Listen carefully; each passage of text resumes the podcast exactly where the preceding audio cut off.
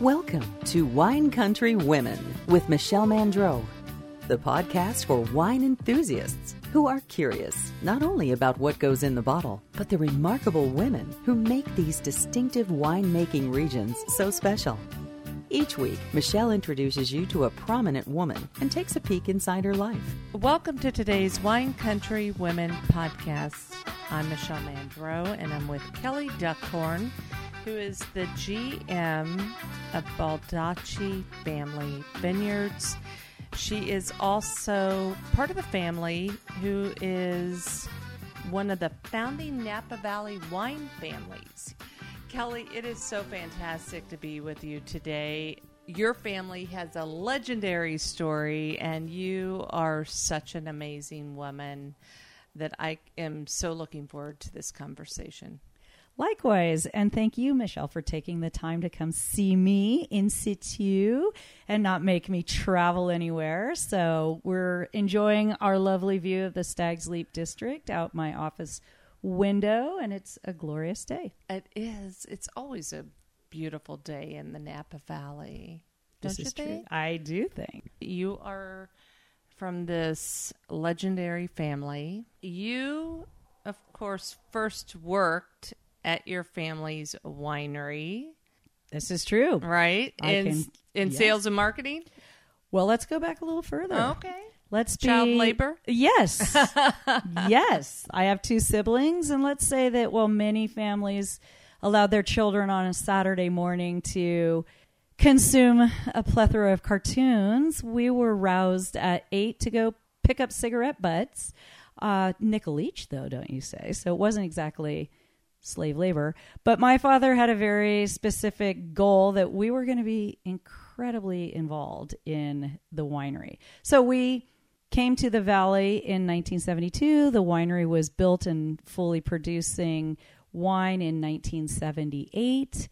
And I was, I'll reveal my age. I was eight when we moved here. So I was born in 64. So I have a long history, but you are correct. A professional title was bestowed on me as VP of Sales and Marketing, which, by the way, we only had about six employees. So wasn't the title that people would assume it might go with a large company. But it was great. It was great. And I have wonderful stories I can regale you with about those early days. I know. I can't wait to hear. Share one. So I was in high school, and these were the times where relationships were forged between wholesale partners, restaurants principally, just on face to face. And so, again, back to not being allowed to just languish and do nothing. On a Saturday morning, this was more when I was in late middle school, early high school, loaded up the green family suburban, which we lovingly called the pig, with cases of wine and drove with my father down to San Francisco and delivered wine. And I, one of my most memorable occurrences was at the Fairmont Hotel, and it was a labyrinth of underground passageways, laundry hampers, etc. And that's where we delivered the wine. Oh my gosh. So it was fun. When you were uh, how old? Like eighth, ninth grade. Oh wow. I couldn't drive. right. When I did obtain my driver license, then I was the driver. As you got older, graduated from high school at least, did you ever consider having a career outside the wine industry? To be honest, I had a very, I guess, uh, thoughtful upbringing because we always worked with this wonderful Cooper family, the Nadaliers from Bordeaux.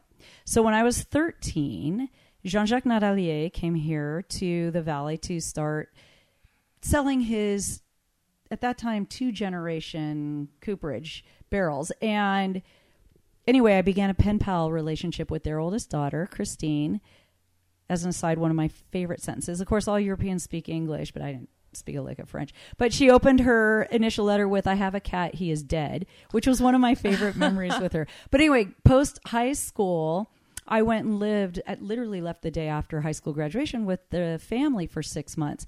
And that would be the moment where I thought, you know, this is a really interesting industry.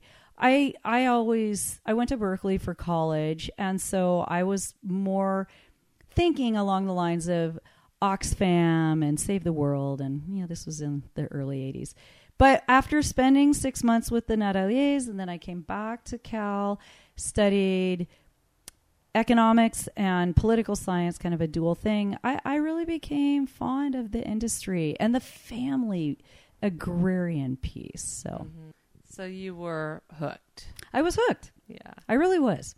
Talking about family businesses, your family eventually sold the business. This How is you- true. How did you feel about that? Well, by then I was long not employed by Duckhorn. So it the first sale transpired in 2007 and I had already been gone from the company since 2002. So it was more a pride in my parents and all the long hours and years of putting their hearts and souls into the company. But to still, it. was your namesake. I know, but there are a lot of examples in our industry. Beringer comes to Mm-hmm. Mind, Raymond. I mean, so you kind of divest. And I was still working in the industry. Mm-hmm. So it wasn't like I was leaving the industry. It wasn't like a selling a family business and then you do nothing. Right. Right? So it, it felt natural. It felt right. It felt great for my parents. Okay. Okay. That's healthy. That was good. You moved on. I did. Did you move on immediately to Baldacci? No. So I had a couple of Other stops yes stops in between yes so i in 2002 partnered with a grade school friend and dabbled in olive oil for a year and a half really rugged industry it's completely different than wine it has a lot more to do with just normal i think grocery items sh- stocking fees placement fees all kinds of stuff. So it was hard. And then i went to work for Ehlers as the gm and i was there for eight years and that was super fun and it felt very good to be back in the wine industry. And it was a little bit of a twist on ownership which was also intriguing and fun for me. It was owned by a heart research foundation. Mm-hmm. And but most importantly it was a estate grown property mm-hmm. and at the time the winemaker Rudy Zuidema and i had such a ball. He was passionate about biodynamic farming and we had a great team and so it was super fun. And then i was wooed away by my youngest brother. He had become connected to a really interesting expat from shanghai and so i spent the next six years working with him.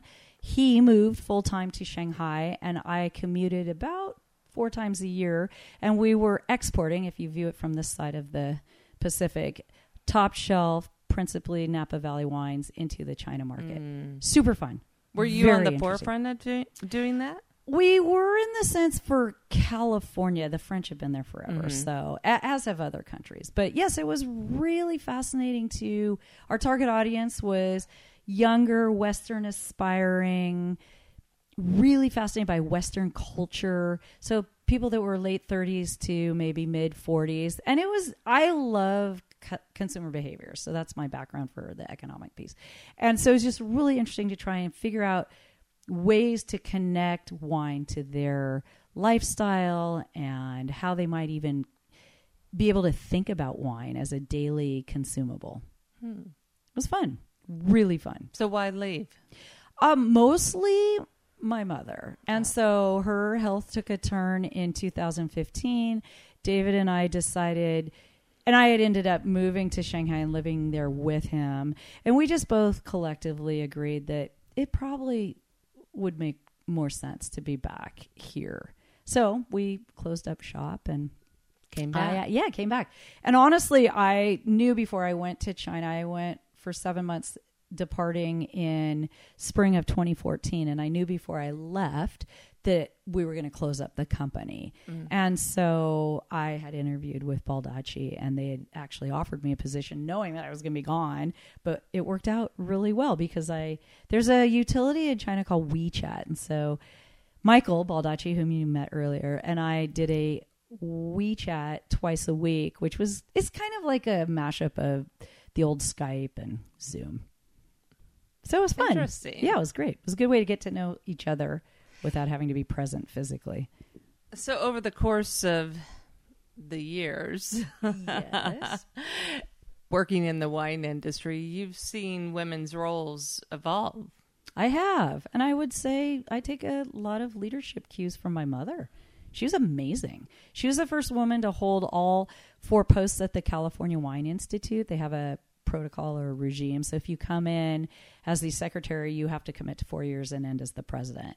And those are some really wonderful years. I was at Ehlers at the time, very formative, not only to me personally, but she was just such a elegant, eloquent speaker and genuine. And so I think doing a lot of the work that the Wine Institute is best known for, lobbying efforts principally, and being in Washington, D.C., it was really wonderful to watch her communicate the the message of California wine to politicians. It was great. I really I took a lot of inspiration from her. She it again, she's very gracious. She makes wine feel like it should be part of your lifestyle, not a commodity that should be traded for the highest price. Right. So, it was great. Where do you think women stand now in the industry? Do you think that they're holding more I certainly think that they're holding more leadership roles. Do you think they're holding 25% of the leadership roles, 20%? I don't know because when you say industry, I really am very myopic on. I I, I really only know Napa Valley. I, am not a very. We can good, talk Napa. Yes, I couldn't make a good estimate based on the industry. I would say just off the cuff, probably close to thirty percent, hmm. forty percent, and that includes everything, but roles that are managerial, decision maker, people that are really moving the dial. I mean, I and and and also if you look at the history of the industry here in Napa Valley, there's still some wonderful women that are very much involved. Emma Swain, uh, Cathy Corison, Dawnine Dyer. I still interact with them on a regular basis. Beth Novak. I mean, there's there are a lot of people that are still helping mentor the the new the new crop, if you will. Right. Top moment of your career so far. Oh wow.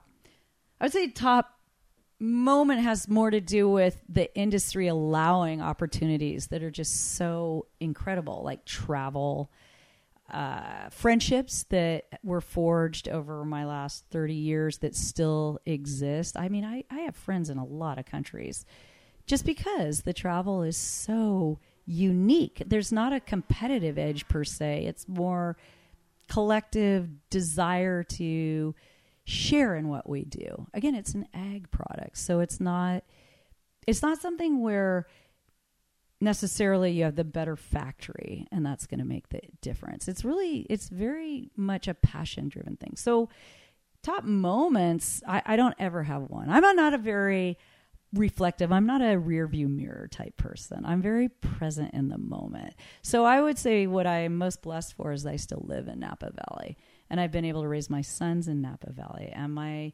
family is still here. And so, again, I think a lot of people, their careers move them to a lot of different places. And I have deep roots here, and that feels good. So, if that's an answer to your question. Okay. You are in a leadership role here at Baldacci. How are you influencing this brand or putting your mark on this brand? Well, for sure, just to be straight up, I am the grandma here. So everybody everybody on our staff is well under the age of 40. So right. I think my natural inclination to be a mentor and an educator is well matched here at this brand.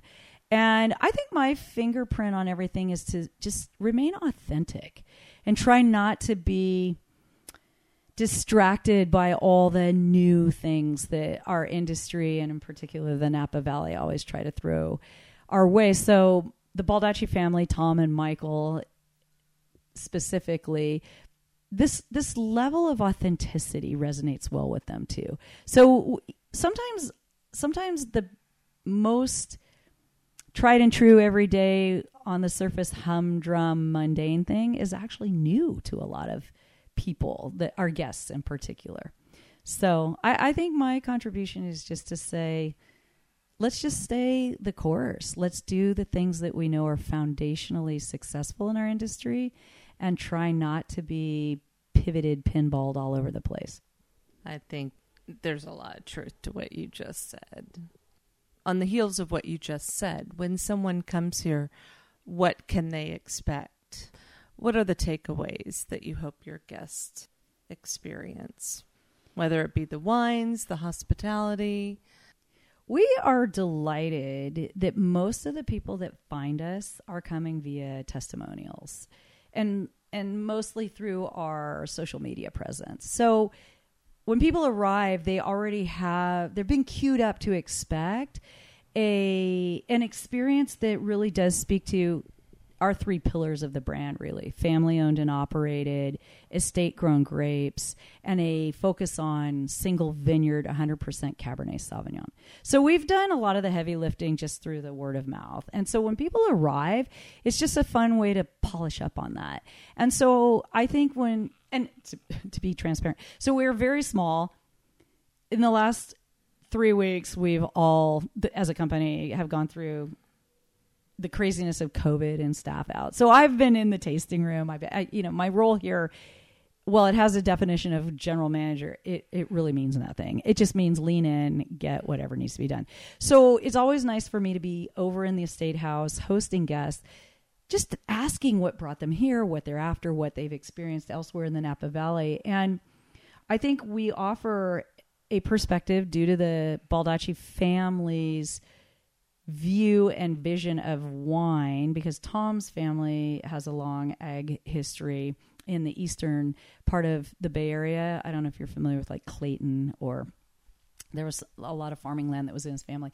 So so wine is really not supposed to be this pinkies up thing that you have to have a very specific vocabulary to discuss. It's it's more to evoke an emotional mm-hmm. reaction. And so we try, or invoke an, an emotional reaction. So we try hard to s- make a setting where people can experience the wine not just from the couple of senses. What does it look like? What does it smell like? What does it taste like? But what is it? What does it feel like to be here? Does do you feel like you're in a family owned business? And so, do you feel like you're in a space that the product you can see where it comes from. It's not some ephemeral, abstract kind of a thing. It's like you look out the window and you go, "Oh, wow, that's where that came from." And then what I really love about our team here, and I think it just speaks well to how collaborative we all are. We've had the same people for over a year now, all in the hospitality side and marketing and everywhere. And it's been great to find people's passion within the industry. So we offer curated tastings that are really a reflection of each of our hosts' passions. So we have a taste like a Somm. Diana's a WSET 3, and so she's really devoted to being a master somm. We've got Andres, who does a behind the cellar door. He's born and raised in Napa. His family's always been on the production side.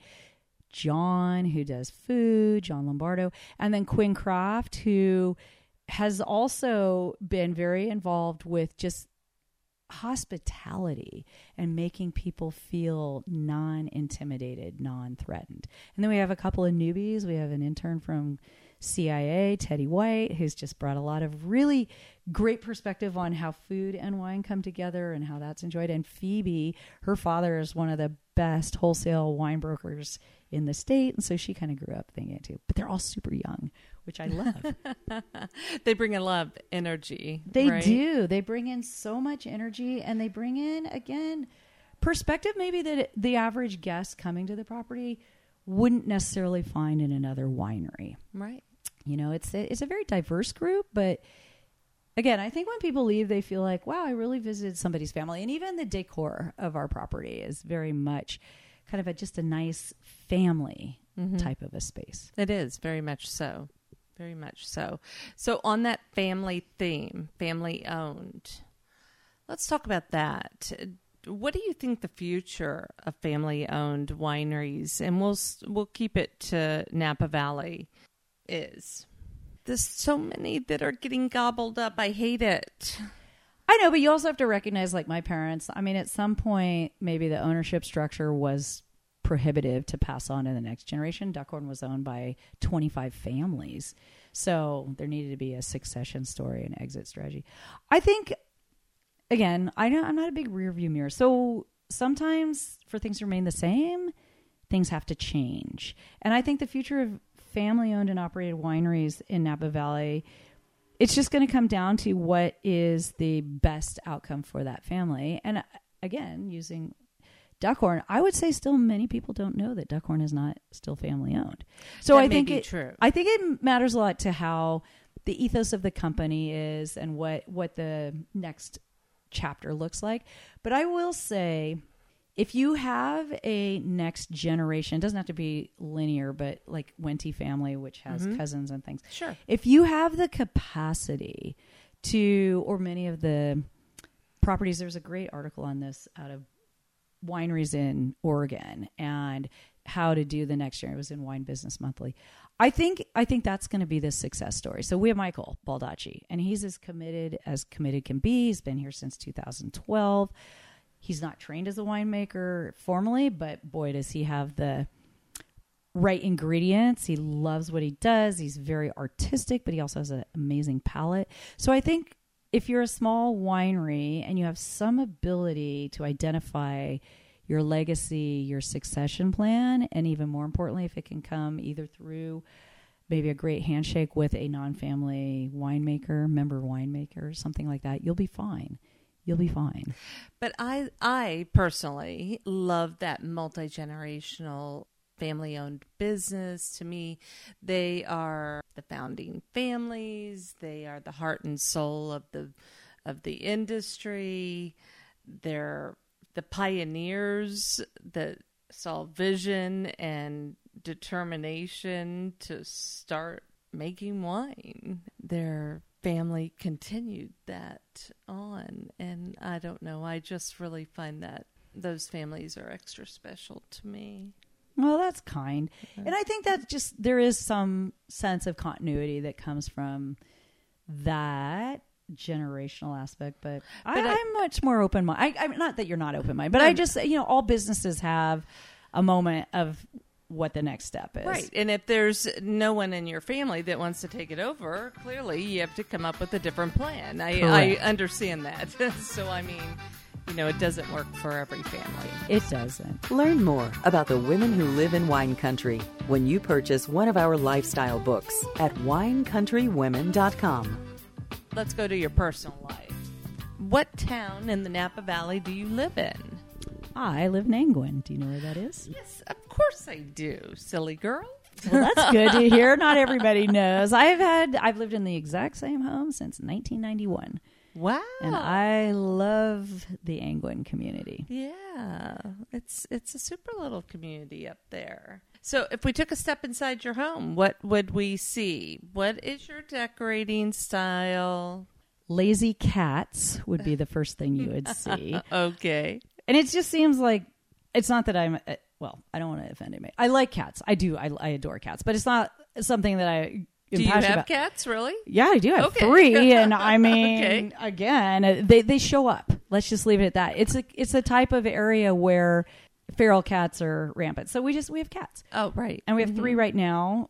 Uh, the winery here tripped upon a feral mother and three kittens about six weeks ago. It crossed my mind to be a seven cat owner, but then I thought, no, that's crazy. So the four are still here and they're happily ensconced over at the Red Barn. The other thing you would notice about my home, again, there's a little backstory to all this. So I bought a home in 1991 that was built in the 40s. Wonderful house, two bedroom, one bath, owned actually by Kirk and Lynn Grace from Grace Family Vineyards. We all grew up together. And three years after the purchase, 1995, four years, a tree went through it and just took it to the took it to the subfloor. So I raised my sons on my own, and I've spent the last 25 years just enjoying a more cottage style home. It's got some land, which is great, but you had asked me this earlier. My decor, uh, let's just say that functional. I would say my my decor style is functional, Okay. Predominant color?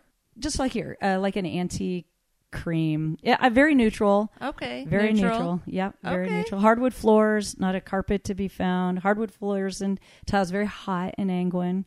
So it's nice to never. I and I don't. I'm not a big carpet person. So No, I don't like carpet either. When you kick back and relax, what kind of music do you like to listen to? Oh, that's easy. I we have Spotify at the house, and so I'm really happy to just let Spotify serve me up something. So I might start with. Well, it depends on the mood. Uh, and my uh, my husband and I, my current husband right now, we do a lot of driving for travel. I mean, just that's kind of our thing. We just came back from a big loop to Steamboat Springs, Jackson, back. So we'll listen to it, probably just rock would be the best. But I, I, I actually like really hard rock too. Um, partial to Queen. I like that kind of, you know, so I'll throw that on. And, Right. But I'm also really open minded to serve me up something. So the Black Keys, uh, I tripped across through some whatever and have been, been enjoying that genre. And so I, I'm pretty, I'm not very specific. I, country would be the place I never go though. Don't Okay. do country. Okay, hard rock, Yeah. I would. Queen. Yeah. you're happy. Yes. Okay. Other than uh, wine, of course, we're in wine country, but other than Baldacci wine, at home, what do you like to drink? Are you a wine girl or do you like the occasional beer or cocktail? I'm going to be a real downer. My, we don't drink much. So my husband's been sober for 20, almost 30 years. Okay. So, but here's what I do love. And uh, this is be my go-to thing. A really crisp white wine. Bone dry. That that's if I had to it doesn't matter what time of year, what time of day. That's something that I almost start salivating for. Beer, eh, you know, if it my older boy was a brewer at Lagunitas, so for seven years. So I, I I've come to really enjoy super hoppy beers, mm-hmm. and that can be very thirst quenching. But really, and I never we never do spirits, so I do love a and I like any variety of crisp dry white wine. So I'm agnostic on origin. Fastidious about vintage though. Can't be more than a year out. So 2021's I'm really loving right now. 2020 maybe. In your free time, What's that? yeah, I know. I don't have any of that. But I'm asking you. I'm hoping that you do. do you have a hobby? Do you play a sport? Do you collect something? I love to hike, and I'm on the board of the Land oh. Trust, Oh. and so one of the things I'm really grateful for is being able to be out on a lot of their mm-hmm. lands and be part of that conservation effort here in the valley. So I love to hike. I do make time every day to do some exercise. I mean, so if that's a hobby, I guess you would say. And it's not because I'm trying to be anything. It's just more, it's a time to unwind mm-hmm. and really not think. I spend a lot of my day thinking. So it's great to just, and I'm a morning person. Love to wake up super early, like at five, and be exercising at six. Wow. So yeah, because I, I'm a, it's really hard at the end of the day. When I come home, so I like to unwind. I love to read. I read all kinds of stuff. I Do you read for pleasure or for work?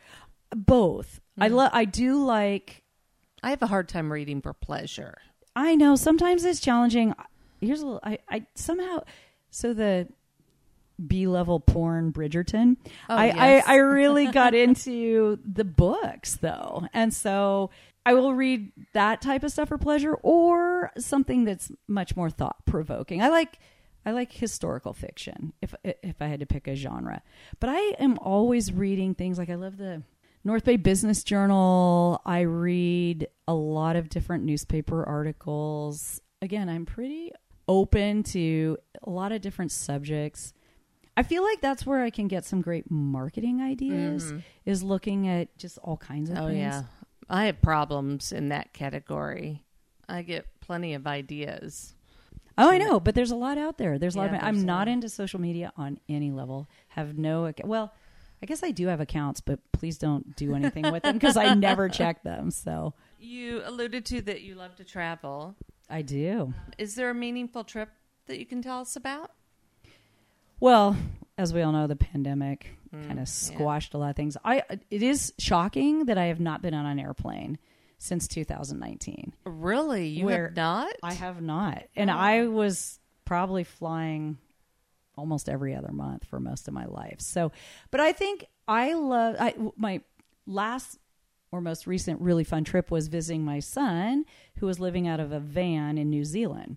Oh. And so we went down and spent 3 weeks and it was wonderful country. If you haven't been to New Zealand, I if you're an outdoor enthusiast, that's a good thing. And also the wine community there was really interesting, so new and yet so based on all the tenets of great wine. So it wasn't like weird varietals or anything like that. It just it was oh, I loved everything about New Zealand. So that's the last big trip that I've done, other than a bunch of domestic driving trips.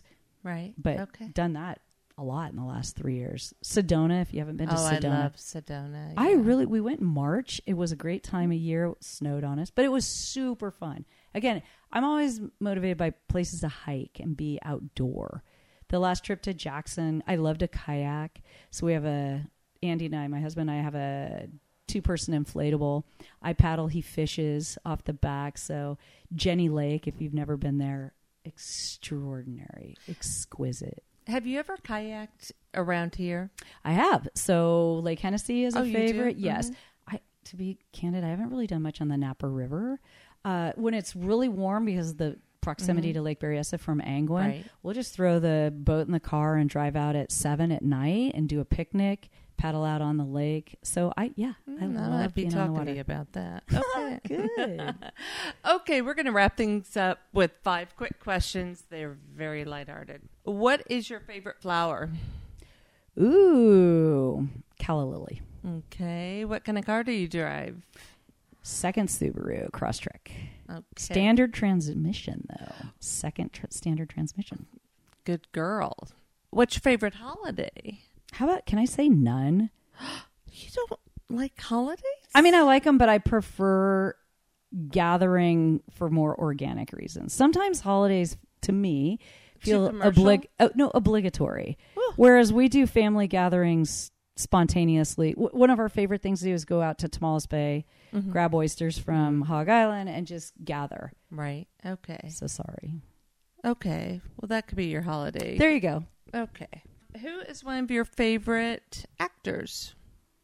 Oof. Don't watch movies. How about Hugh Jackman? Okay, there you go.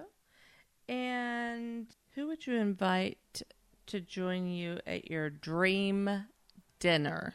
Wow, maybe Neil deGrasse Tyson or somebody that's just very has a lot of different interests. Kelly, you've been way too much fun. Likewise, This is one of my best podcasts ever. Thanks so much. my pleasure. Thanks again for coming to me. Visit winecountrywomen.com to join our exclusive list so you can be the first to learn about upcoming offers and events. Grab a glass and join us next week for a new edition of Wine Country Women.